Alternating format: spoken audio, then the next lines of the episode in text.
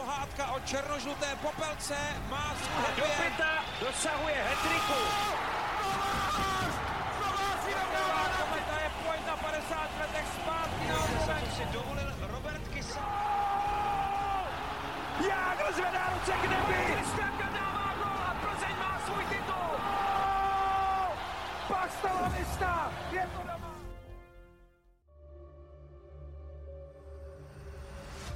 Dobrý den. Národní tým má za sebou druhou akci Eurohockey Tour v sezóně.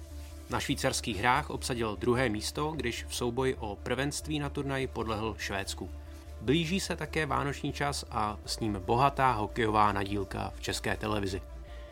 Kdo si říká o šampionát a jaký bude vánoční program na ČT Sport?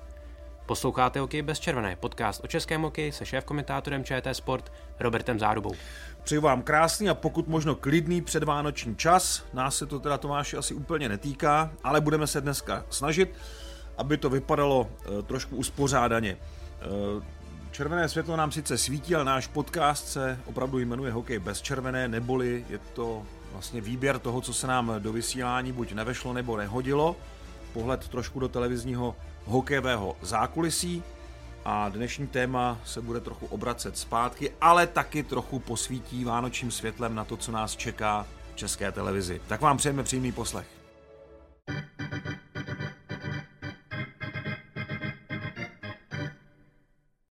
Česká reprezentace sahala po druhém perfektním turnaji za sebou, ale po dvou výhrách nad Finskem a domácím Švýcarskem nestačila na Švédsko, se kterým prohrála 3-5.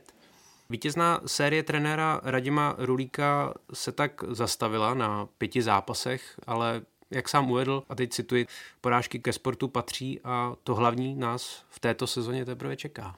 On to řekl ještě, řekl bych, eh, on to řekl ještě trošičku jinak. On řekl, bez porážek není vítězství.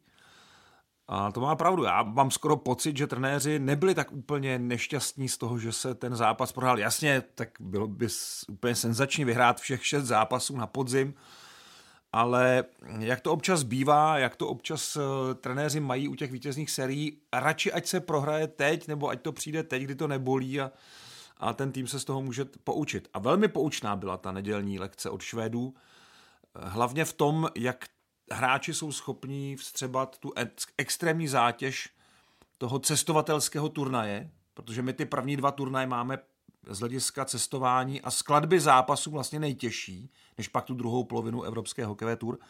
Takže to bylo důležité a velmi cené zjistit, jak na tohle hráči jako zareagují a aby i ti kluci si to vyzkoušeli, jak těžké to vlastně bude.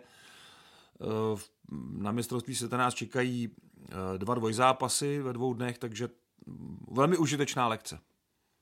No právě v tom posledním souboji se Švédy se svým způsobem projevil do značné míry faktor únavy.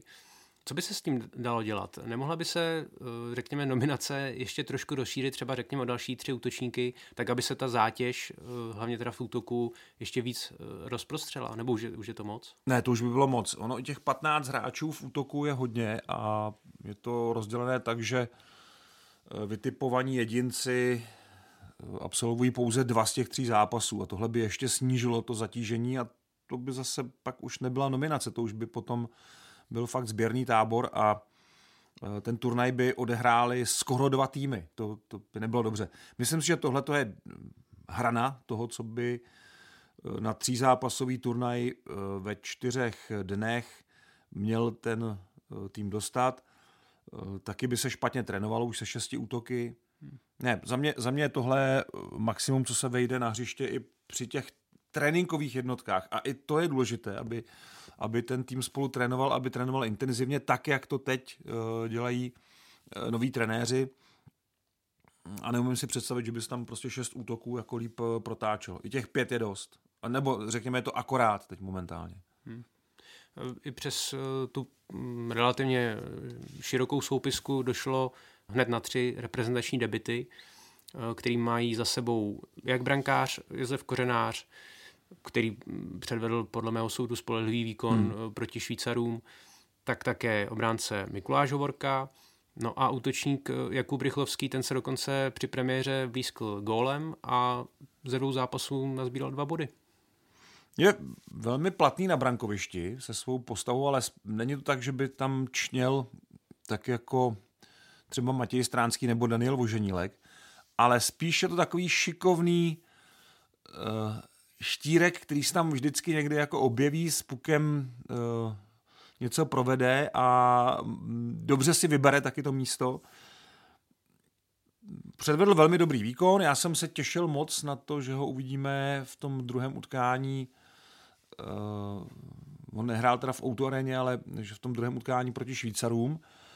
Uh, tam se mu hodně dařilo, i jako mezihra a, a taková ta, to, to, co je pro sebevědomý hráče důležité, aby si přihrál s někým, aby dostal puk a někoho obešel, něco se mu povedlo, vyhrál osobní souboj, tak to tam měl všechno, ale v neděli už potom taky na něm bylo znát, že trošku, že trošku vadne. Tam už nastoupila potom ta trojka, na kterou jsem se osobně teda hodně těšil, když jsem je viděl v tréninku v pondělí a to měli ty modré dresy, takže bylo jasné, že ten první zápas o autoraně hrát nebudou. Ondřej Beránek, uh, Petr Kodítek a Jakub Rychlovský, že jo, Crazy 88, jako uh, skill byl, tak uh, na ty jsem se hodně těšil, protože tam jako fakt jezdili jako čerti po tom ledě.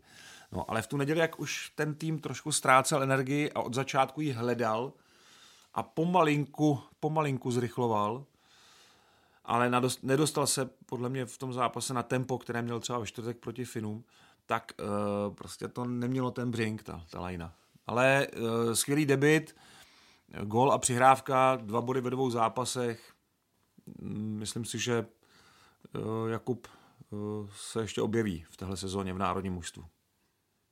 No Josef Kořenář obstál, ale trošku doplatil na tu nepovedenou pasáž eh, se Švýcary na ty relativně rychlé dva góly, ale jinak eh, ale pak dal, dobře. pak dal šanci vyhrát eh, to utkání. Pak měl několik výborných zákroků, ale hlavně působil zase klidně. Jestli byl nervózní, tak to nedával na sobě znát. Myslím si, že to, co si přece vzal, tak se mu splnilo. Tam fakt to vypadalo dlouho, že by mohl uhrát ten debit s nulou. To by byla senzace ale i takhle je to dobré. Vítězství v prodloužení, eh, řada důležitých dobrých zákroků.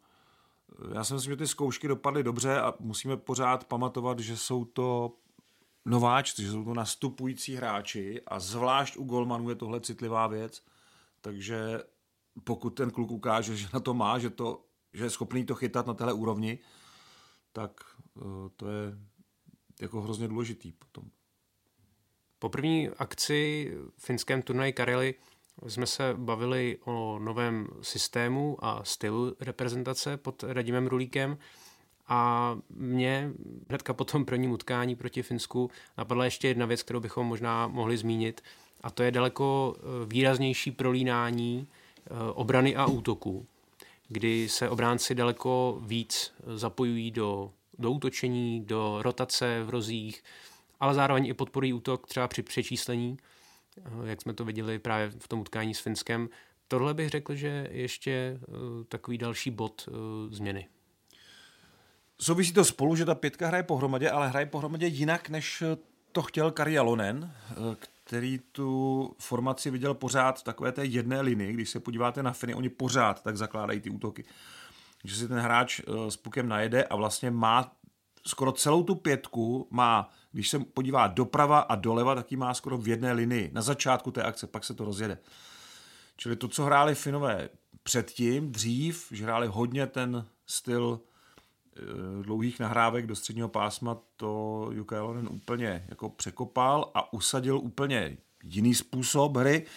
E, teď, já mluvím o způsobu hry, mě to vždycky ale fascinuje, když se pak dívám na ten zápas, kolikrát se tam jako stane Eh, ta situace jinak, nebo se to jinak jako odehraje. Jo? Takže mluvíme o většině těch akcí nebo o situaci, kdy ten tým má klid na to, aby hrál podle nějakého svého eh, vzoru, podle nějaké své představy. A eh, to, to, tohleto prolínání, které měli teda oba Jalonenové, Juka i Kari v českém týmu, Juka v tom finském, tak se změnilo a dneska ten tým je Eh, opravdu hodně eh, soustředěn na rychlost, v provedení a rychlost v pohybu hráčů. Což občas vede k tomu, že ti obránci a Radim Rulík to zdůrazně na tréninku, mají prostě doplňovat ten forechecking, pokud je to situace, která k tomu vybízí, to znamená při nejhorším 50 na 50, ale spíš někdy, kdy ten tým nemá kdy nemá puk úplně pod kontrolou v obraném pásmu, tak eh, se tam podle situace eh, ti obránci mohou dostat opravdu až za bránu, co jsme několikrát viděli, že tam kluci jako Libor Zábranský byl najednou na levém křídle z pravé strany obrany. Eh, jednou tam, myslím, vyjel takhle hluboko Filip Král, nebo to hmm. bylo i víckrát možná. Filip Pirochta tam jednou, dvakrát byl, ale zase ti kluci mají nějakou záklopku jo, v tomhle, takže uh, jo, to je určitě zajímavý uh, herní prvek, který může toho soupeře i jako někdy jako dost překvapit, protože prostorově, když vnímáte nějak, máte zafixované, kde ta pětka zhruba má stát a najednou vám tam ty kužel někdo přeskládá, máte jinde, tak to jako na toho soupeře může mm, působit tak jako dezorientačně. Ale co se týče celkového výsledku, tak neřekl bych, že to vedlo k... Jo, jasně byl tam ten gol Finů v Outu aréně, kdy tam šli dva na jednoho, protože Filip Král zůstal vpředu a nestačil to do, do bruslit ani nikdo za něj. Ale na druhou stranu to nevede k žádnému chaosu. Nezdá se mi, že by tam uh, ta pětice neměla nějaké jako vědomí o tom, kde na tom ledě momentálně má být a je. Jo, protože tam uh, ti hráči jako uh, u toho přemýšlí. A dokazuje to i výsledek, když jsem si porovnal obránce, výsledek obránců eh, v první polovině loňského Eurohockey Tour, to znamená podzim 2022 a letošních šest zápasů nároďáku, tak tam to vychází, eh, takže bodově eh, on Karielone neměl špatný ten podzim, měl tam 10 bodů s týmem, Radim Rulík má 14, ale ve skore je obrovský rozdíl. A právě v zapojení obránců. Eh, Karjelonen měl skóre týmu 13-16, takže trošku problémy s koncovkou, ale obránci ku podivu byli velmi aktivní, jako střelecky byli velmi aktivní, měli, měli 2 plus 9 bodování a 53 střel na branku. A teď pod Radimem Rulíkem je skóre týmu 21-13, takže výrazně lepší jako eh, z hlediska ofenzívy ale podíl obránců na tom je menší, než to bylo u Kari Jalonena. Je tam 1 plus 5, je tam 6 bodů a 33 střel, takže úbytek 20 střel na 6 zápasů, to je docela hodně. A e, když mluvím o pořádku ve hře, tak e, je třeba vidět, že ten aktivní způsob hry vlastně opravdu eliminuje pravděpodobnost Eh, že soupeř ohrozí branku a že se dostane do nějakých nečekaných situací, šancí, že, že využije nějaké chyby na naší straně. Tím neříkám, že ty chyby tam nebyly, ale bylo jich prostě míň, protože my jsme tou aktivitou nutili toho soupeře chybovat. A v tom je teda rozdíl asi největší, že obránci pod Kari Jalonenem měli za ten půl rok nebo za ty dva turnaje měli minus tři v součtu, plus minus, a teď mají obránci plus devět takže mají méně bodů, ale líp vychází mini zápasy. Tak eh, to je asi jako důkaz toho, že ta hra jako funguje dobře. Říkám, bodově to neměl špatný ani Kari Jalonen, ale myslím si, že pocitově líp eh, z toho vychází teď ten systém, který je aktivnější a hráčům dovoluje projevit jakoby spíš kreativitu a, a, a volbu na tom ledě, než že by museli se držet zpátky.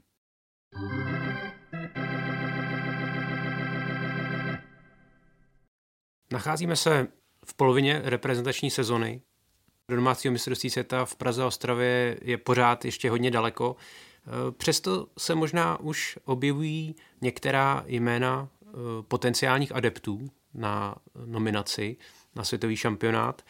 A já bych to vykopl tím, že se mi hrozně líbí hra Davida Tomáška pokud někdo nabral znovu tu ztracenou sebedůvěru, pokud eh, je zpátky jeho hra, na kterou jsme byli, řekněme, zvyklí v jeho eh, nejlepších eh, časech, tak je to podle mě David Tomášek. Ohromně se vrátil prostě do toho sebevědomého projevu na, na ledě. Samozřejmě nejvíc vyčímají jeho góly, ale mně se skutečně líbí ta jeho mezihra.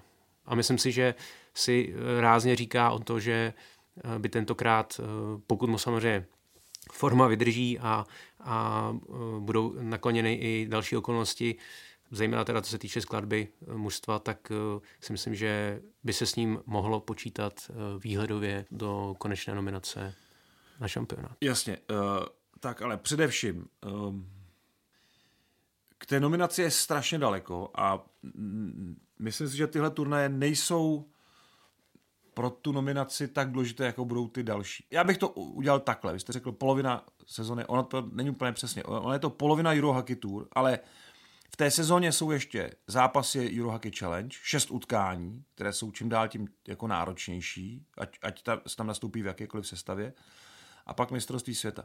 Pro mě jsou tyhle dva turnaje unikátní tím, že jsou z hlediska testu fyzických sil jsou nejnáročnější.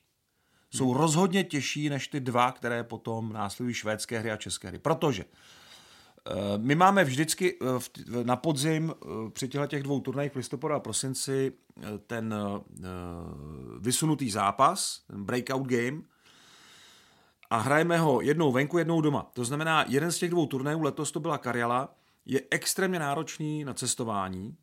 My jsme letěli do Vechje, ve Vechje se odehrál eh, ve čtvrtek a v sobotu a v neděli se hrálo v Tampere. Čili cestovatelsky jako náročný.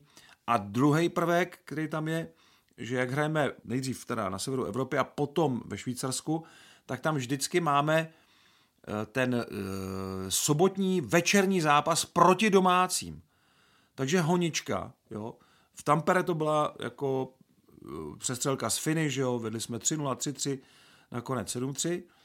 A teď to byla zase jako, e, jako velká soutěž v rychlobruslení e, se Švýcarskem v sobotu. A je to v sobotu večer vždycky a ráno nebo dopoledne už se ten tým připravuje na poslední zápas toho turnaje. A to je fakt teda extrémně náročné. To si asi málo kdo jako uvědomí. Jo. Si říkají, jo, profíci to musí nějak zvládat, ale to fakt není legrace. To se fakt zvládá velmi těžko. Tohle takovýhle jako kvapík nemají ani v NHL, tyhle dva zápasy takhle rychle po sobě a ještě teda proti domácím a proti domácím, který jsou brusliví. Ve Švýcaři Finové jsou hodně jako pohyblivý týmy, takže ty zápasy odčerpají hodně sil a v neděli potom ten tým hraje na morál, opravdu. Hmm. A zvládl to eh, v Tampere se Švýcarskem 1-0, ale nebyl lepší v tom zápase a už to nešlo proti Švédům teď, protože opravdu ten tým neměl nohy. A tohle je třeba jako fakt dobrá zkouška, ale už se to nebude opakovat. Tyhle dva turnaje jsou z tohoto hlediska nejtěžší. Je to jak jeden z důvodů, proč se nám na Karjale tradičně jako nedařívávalo. Jo, my jsme, letos jsme to vyhráli, ale byl to ten turnaj, který, na který, kde jsme čekali na to vítězství nejdíl vlastně ze všech. No a e, to je potřeba říct, že tohle je vlastně na tom to, to nejzajímavější. A teď v té zátěži si prohlížíme ty osobnosti, jak, jak obstojí. A David Tomášek v tomhle to zvládl výborně, ale pořád pro něj platí to, k čemu směřuju. Tyhle dva turnaje jsou pouze vstupenkou na další turnaj švédské hry a tam už se budou dělat potom eh, červeně podtržené poznámky. Tenhle hráč ano, tenhle hráč spíš ne, tenhle hráč ještě počká, tenhle je s otazníkem. Nebo tenhle, když nebude z NHL na jeho místě, tak, tak on ano, on je ready. Hmm. Ale tyhle ty dva turné jsou eh, vlastně takovou pozvánkou z té předsíně do hlavního pokoje, kde se bude potom vybírat, kde se bude ukazovat na hráče a kde se bude dělat nominace. Ale Teď jsme fakt v tom předpokoji. Teď ještě tam nejsme. Takže David Tomášek, určitě výborná půlka sezóny. Ukázal, že když je zdravý a může se připravit a ten operovaný kotník ho nezlobí, tak je opravdu špičkový hráč v Evropě a zvládá to tempo, což je ještě důležitý. Jo, ale jak se předtím tu sezónu mohl připravit, tak ho to na mistrovství světa potom doběhlo a ten šampionát prostě mu nevyšel. A teď se ukazuje, že opravdu je v plný síle, v plný kondici a když se fakt nic nestane, tak eh, by mohl v tom pokoji být určitě a možná se na něj i trenéři zadívají a řeknou, jo, letos, letos tam pro tebe místo zase máme. Takže David Tomášek, eh, jako tím, jak má skvělé ruce a vidí na tom ledě a umí vystřelit, umí dát gol, tak jo, určitě jo. Jako taky nejproduktivnější hráč nároďáku momentálně. A je vidět, že mu to tempo nepřekáží, že v té rychlosti je schopen ty věci dělat jako správně, což je pro trenéry jako hodně důležité. A potom bude asi zajímavé sledovat další progres a případné pozvánky na ty další turnaje Eurohockey Tour eh, u bratrů Kovařčíků, protože si myslím, a i Radim Rulík se vyjadřoval v tom smyslu, že se mu na ledě hodně líbily. Eh, navíc si relativně hodně sedli se zkušeným Jakubem Flekem, tak jestli třeba tady se netvoří nějaký základ potenciální čtvrté formace, eh, pokud teda samozřejmě eh, hodně předbíháme, ale pokud by měli dostat další příležitosti. Jejich příklad výborně uvádí možná další adepty té cesty, kterou oni prošli. Že juniorský titul v Třinci, pak tři tituly v Třinci s oceláři, ale pořád ve třetím útoku. A i když v tom třetím útoku máte vedle sebe Andreje Nestrašila, tak chcete hrát tu první lineu, chcete mít ty přesilovky jako první, chcete mít eh, daleko větší roli. A přesně proto šli do Jukuritu. Tenkrát si pamatuju, že byly takové ohlasy jako co tam, proč tam a, a jsou lepší týmy ve Finsku a Mikel je takový klub, neklub a je to takový, takový jako, no prostě velká nedůvěra. No a oni z toho klubu udělali vlastně opravdu velkýho eh, ne favorita, ale velkýho jako naháněče těch velkoklubů finských. No a vytáhli ten tým na páté místo. Oni nemají nějaké skvělé výsledky v bodování, byť velmi solidní, ale jako top desítka opravdu není úplně teď eh, pro ně jako asi cíl, ale oni jsou schopní vyhrávat mini zápasy v těch uh, soubojích ve finské lize, jsou schopni přehrávat uh, ty útoky soupeře a tím pádem dávat góly, ne tolik, ale góly, které jsou třeba důležité. Hrají první přesilovku. Uh, Michal se strašně zrychlil, dostal se na úroveň jako Ondře z hlediska, z hlediska té rychlosti a toho pohybu a oba dva si teda extrémně věří. A ten Ondřej byl největší překvapení Karialy pro mě, a teď ukázali, eh, zatím teda jenom v jednom zápase, tam byli opravdu nejlepší eh, ve čtvrtek proti Finům v autoaréně, potom už to tak jako nezářilo, už se Švýcarskem už to nebylo ono, eh, byť tam měli Ondřeje Beránka, ale to je typově docela podobný hráč, ale taky hráli výborně, byli zase dominantní, ale už nebyli produktivní. A v neděli už zase s Jakubem Flekem už přece jenom i na ně to bylo moc protože jak hrají ten náročný, bruslivý styl, eh, tak to ty kluky prostě jako samozřejmě unaví na den, na dva. Oni, oni už zase za další den už by to zase vypadalo jinak. Ale tady to je, je to doběhlo. Nicméně eh, pro mnoho lidí jako velké překvapení, že zrovna tihle dva kluci se řeklo, jo, půjdu do Finska, tam se, tam se jako uh, finančně třeba nějak si polepší, ale, ale hokejově se tam moc nevyvinou, tak to se nestalo. A je vidět, že Oli Jokinen, o kterém jsme mluvili v přenosech, to byl fakt jako hokejově strašně zvláštní typ. A nikdy bych nevěřil, že se stane jako kvalitním trenérem, ale dneska je to kvalitní trenér, pro kterém je poptávka v Evropě a mluví se o tom, že mají do Švédska, eh, do, do švédské ligy a, a opustit teda Jokurit, ale uvidíme, jestli to je to samozřejmě nějaká nabídka zákulisní, to občas se něco takového dostane ven, ale on odvedl teda výbornou práci.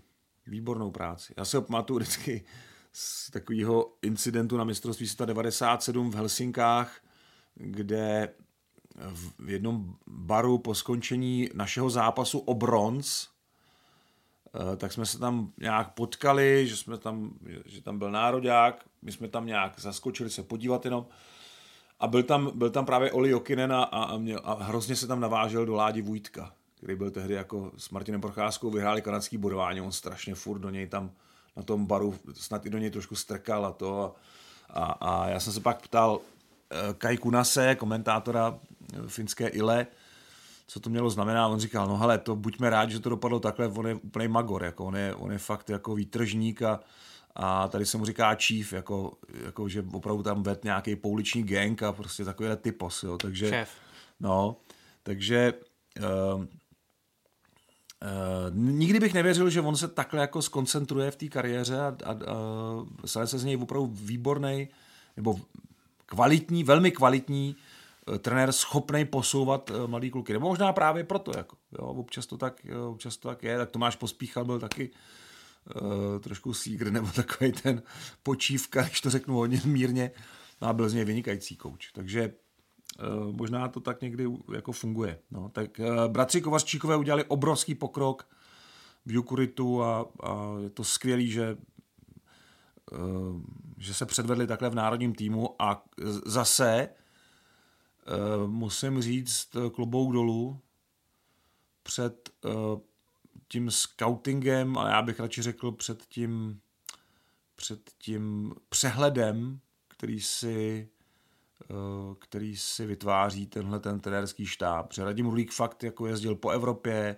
jo, já jsem se bavil s Janem Kovářem, Eh, který se byl podívat na zápas, on říkal, že za ním byl taky, že spolu mluvili, jo, takže on objíždí v té Evropě ty hráče, on je vidí v tréninku, možná v zápase, mluví s nima, takže mu neuniklo to, že jo, v kanadském bodování sice tam nejsou úplně jako na špičce v top pěti, ale hrajou dobrý hokej přesně takový, jaký potřebujeme. Takže v, tohle, v tomhle tom zase je posun.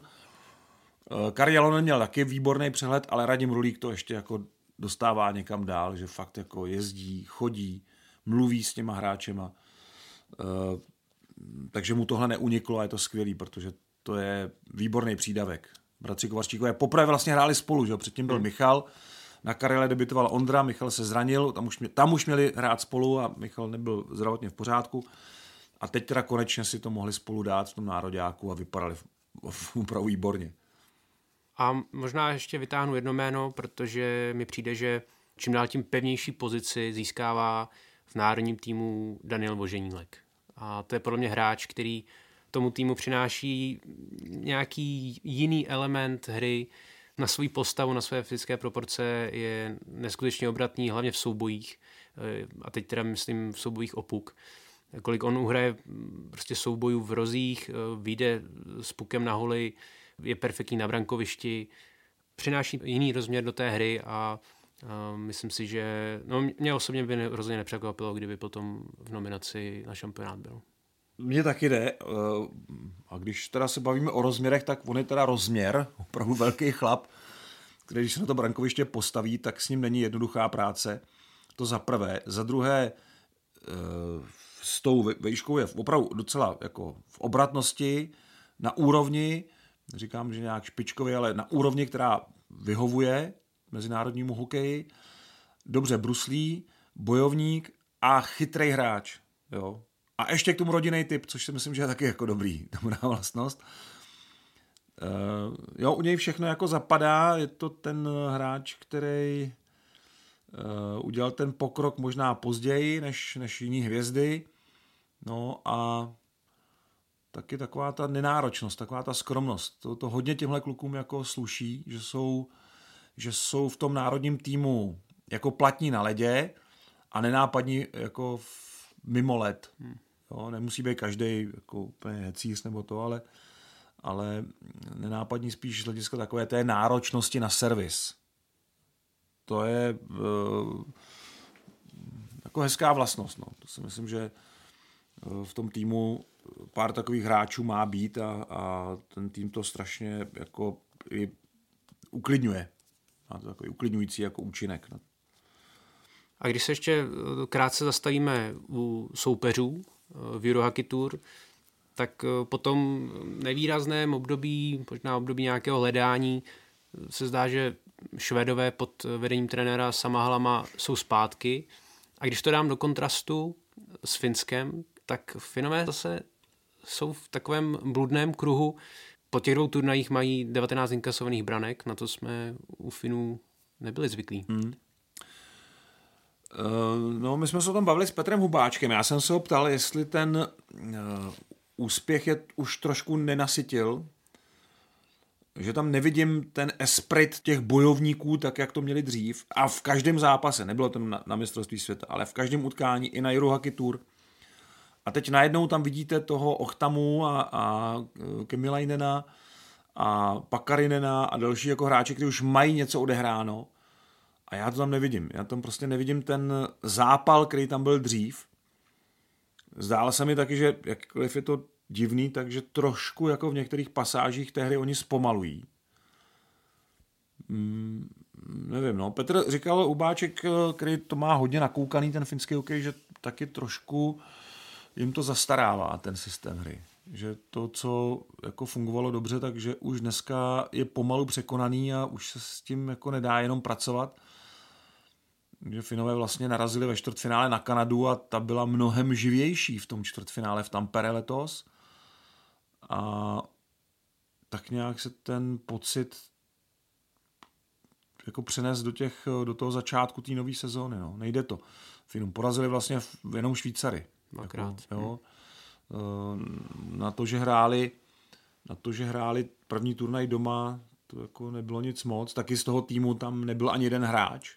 To Jukalanen to kompletně jako vyčistil a obměnil. Ale ani tahle sestava neudělala žádnou jako díru do světa. Vyhrála v prodloužení nad Švýcary.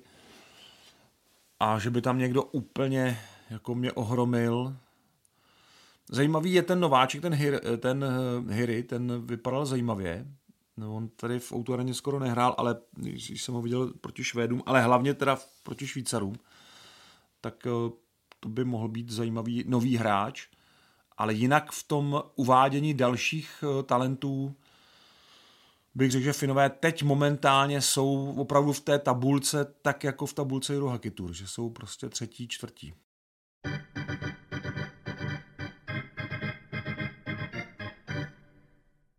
Jedna mezinárodní akce sice skončila, ale další se už blíží. A s tím souvisí také nabídka vánočního hokejového programu v české televizi. Těšit se můžete jako obvykle na dva turnaje, tedy juniorské mistrovství světa a Špenglerův pohár s Pardubicemi a navíc eh, také na domácí extraligu. No a vše vypukne tradičně na Štěpána v úterý 26. prosince. Dárkový den České televize, hokejový program, který začne v pravé poledne 26. prosince a skončí zhruba 80 minut před půlnocí. Takové buly hokej živě máme rádi, hlavně diváci si ho můžou užít. Každý si tam může najít to svoje, anebo se může dívat souvisle, jestli to dokáže a stopovat Jiřího Helcla, který bude ve studiu, tohle všechno uvádět jako redaktor studia. Společně s Davidem Pospíšilem toho čeká vlastně ta záměna rolí, kdy bude chvilku ve studiu, pak bude dvakrát komentovat eh, Spenglerův pohár. Taky hodně zajímavá úloha. A velká spotřeba lidí, no, ale tak nedá se nic dělat, no. Hokej zkrátka se koncentruje do svátečních dní, takže eh, my musíme být eh, připraveni a rádi tuhle zábavu hokejovou nabídneme. Ten den bude opravdu unikátní. Vlastně se to nedá přirovnat ani k mistrovství světa, protože tam ty zápasy se překrývají, kdežto tady na sebe velmi příhodně navazují. Takže začneme ve 12 hodin, Česko-Slovensko, první zápas mistrovství světa 20 eh, z Jeteborgu, následuje utkání Pardubice Ambry Piota, Spenglerův pohár, s tím, že uh, uvidíme, jak ještě Pardubice si někoho neseženou do týmu, ale za Ambry uh, hraje Michal Špaček, to jako bude hodně zajímavý souboj. A objeví se tam Peter Müller, posila týmu, zatím tedy na Spenglerův pohár, takže další pikantní duel, to bude ve 14.10, to myslím začíná, tam možná půjdeme trochu později, uvidíme, jak se protáhne ten juniorský duel. Já bych jenom doplnil, no. že uh, samozřejmě na ČT Sport Plus pojedeme od začátku. No jasně, tam ty zápasy můžete najít vždycky celé. A potom následuje Eh, extraligový eh, duel Sparta Kladno. Trošku jsme si mysleli na to, že by tam nastoupil Jaromír Jágr v autoaréně. Nevím, jestli k tomu překvapení nedojde, ale teď si netroufám jako typovat. Eh, spíš bych řekl, že ten návrat na let jako do extraligového utkání ještě, ještě se jako odloží. Ale i tak to bude výborný zápas. Uvidíme Jiřího Těcháčka, který pro mě zase obrovský pokrok Eh, udělal teď v národním týmu a hrál výborný turnaj, druhý po sobě už. A na té druhé straně bude eh, Josef Kořenář možná v brance, možná tam bude. Michal Řepík už v pořádku, měl trošku problémy teď zdravotní, eh, nehrál ten poslední zápas v Curychu. A budou tam, bude tam řada dalších hráčů, jako výborná jako Outu Arena může ukázat jako vánoční jako vyladění. No a večer tři, čtvrtý zápas Kanada Frelunda, no tak tam zase máme nějakou, nějakou jako ambici na dobrý hokej kvalitní, takže čtyři zápasy za sebou a samozřejmě přestávkový program, kde budeme střídat zpravodajství z těch ostatních utkání extraligového kola. Bude tam velký rozhovor s Patrikem Augustou, trenérem dvacítky a budou tam i některá další překvapení pro diváky, takže opravdu ten dárkový den televizního hokeje si myslím, že diváky zaujme. No, nemůžeme dát nic lepšího ten den prostě. Já jenom doplním, že samozřejmě zápasy ze Špenglerova poháru poběží až do Silvestra a z juniorského šampionátu eh, nabídneme všechny české zápasy. Ano. S tím, že budou ještě i nějaké doplňky. Já jsem samozřejmě navrhl některé další zápasy, ale musím respektovat to, že eh, ta utkání z mistrovství světa juniorů jsou spoplatněná, jedno každé. A tady musím divákům teda vysvětlit to, na co často narážíme. Je to takové nepochopení. Zatímco eh, Spenglerův pohár máme de facto zadarmo, po tom, co zaplatíme nějakou sumu za práva, tak de facto už potom neplatíme nic. Zatímco u mistrovství světa juniorů se opravdu vlastně ještě platí dodatečně za každý další zápas. S tím, že zápas toho vašeho týmu, National uh, Team Game, je dražší než zápas uh, týmu jiného, ale není to zase tak velký rozdíl, takže i ty zápasy třeba, které teda se nám vešly do programu Slovensko-Švýcarsko, což budeme dávat 27. a Spojené státy americké Slovensko, na Silvestra, pokud nebudou Pardubice ve finále Spengler Cupu, tak uh, budeme dávat Spojené státy americké Slovensko. Ale za tyhle zápasy uh, mistrovství světa juniorů musíme zaplatit ještě docela hodně peněz a my si to nemůžeme úplně dovolit. Takže tady odkazu na nějakou finanční rovnováhu, kterou Česká televize musí dodržet. A jinak bychom samozřejmě klidně dali všechny zápasy toho juniorského mistrovství, protože hokej je to parádní a rozumím tomu, že zápasy byť předních evropských klubů, ale na Spenglerově poháru, kde to je takové volnější, eh, spoustu lidí považuje za jakoby o něco horší nabídku, ale musíme tady počítat taky. Jo, nemůžeme, nemůžeme vykrvácet finančně hned v úvodu roku nebo v jeho závěru, kdy teda se dělá uzávěrka eh, nějaká finanční a my se musíme do něčeho vejít. Takže eh, tolik na vysvětlenou, proč třeba dáme přednost některým zápasům Spenglerova poháru před zápasy na mistrovství světa juniorů. Je to opravdu z finančních důvodů.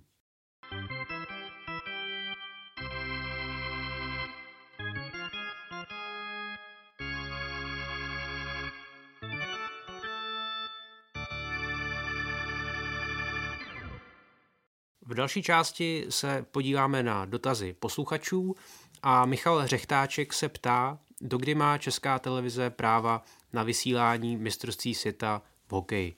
A tady se asi nabízí rozdělení na to seniorské a jak je to s tím juniorským. Jejda, tak s tím juniorským já přesně nevím, ale co se týče seniorského mistrovství, tak je to do 28, teď na dalších pět let. A Petr Knápek by chtěl vědět, jestli se někam posunula dopingová kauza Hradce Králové. Ne, a už je to docela skandální. Nevím, co jiného má na práci Národní rozhodčí soud pro sport, jestli má nějakou důležitější kauzu nebo kauzy, jestli je tak zahlcený, ale aby nechal čekat celé hokejové prostředí na výrok, který může ovlivnit nejenom tuhle, ale hlavně tu minulou sezónu, kterou stále tak nemůžeme uzavřít, to je pro mě fakt jako nevysvětlitelný. A buď teda by to někdo měl za tuhle instituci vysvětlit, proč se to tak táhne, protože to je velmi neadekvátní eh, k úrovni té soutěže. Eh, zároveň je to velmi zvláštní postup vůči těm hráčům, kteří teda čekají na, na výrok a teď nevědí, dostanou teda ten nejvyšší trest, který navrhuje antidopingový výbor, to znamená zastavení činnosti na čtyři roky, nebo dostanou nižší trest, zastavení činnosti na dva roky, to je sakramenský rozdíl a jim tady utekla půlka sezóny skoro a stále nevědí. Nemůžou trénovat, nemůžou hrát, nemůžou někde podepsat smlouvy nebo nemůžou se z toho nějak jako eh, vyvázat v tom českém prostředí. Uh, nevím, jako můžeme se dotazovat, ale fakt to zůstává pořád na Národním rozhodčím soudu a myslím si, že od něj je to, mm, je to jeho velmi špatná vizitka, že nedokáže takovouhle kauzu rozhodnout přece jenom rychleji, protože teď už se dostáváme do řádu měsíců, je to půl roku vlastně a už se to překlápí vlastně do toho nového roku. Pochybuju, že tenhle týden, no kdyby to padlo tenhle týden, tak aspoň, aspoň tak, ale překlopí se to do nového kalendářního roku. Já tohle chování považuji za naprosto adekvátní té situaci.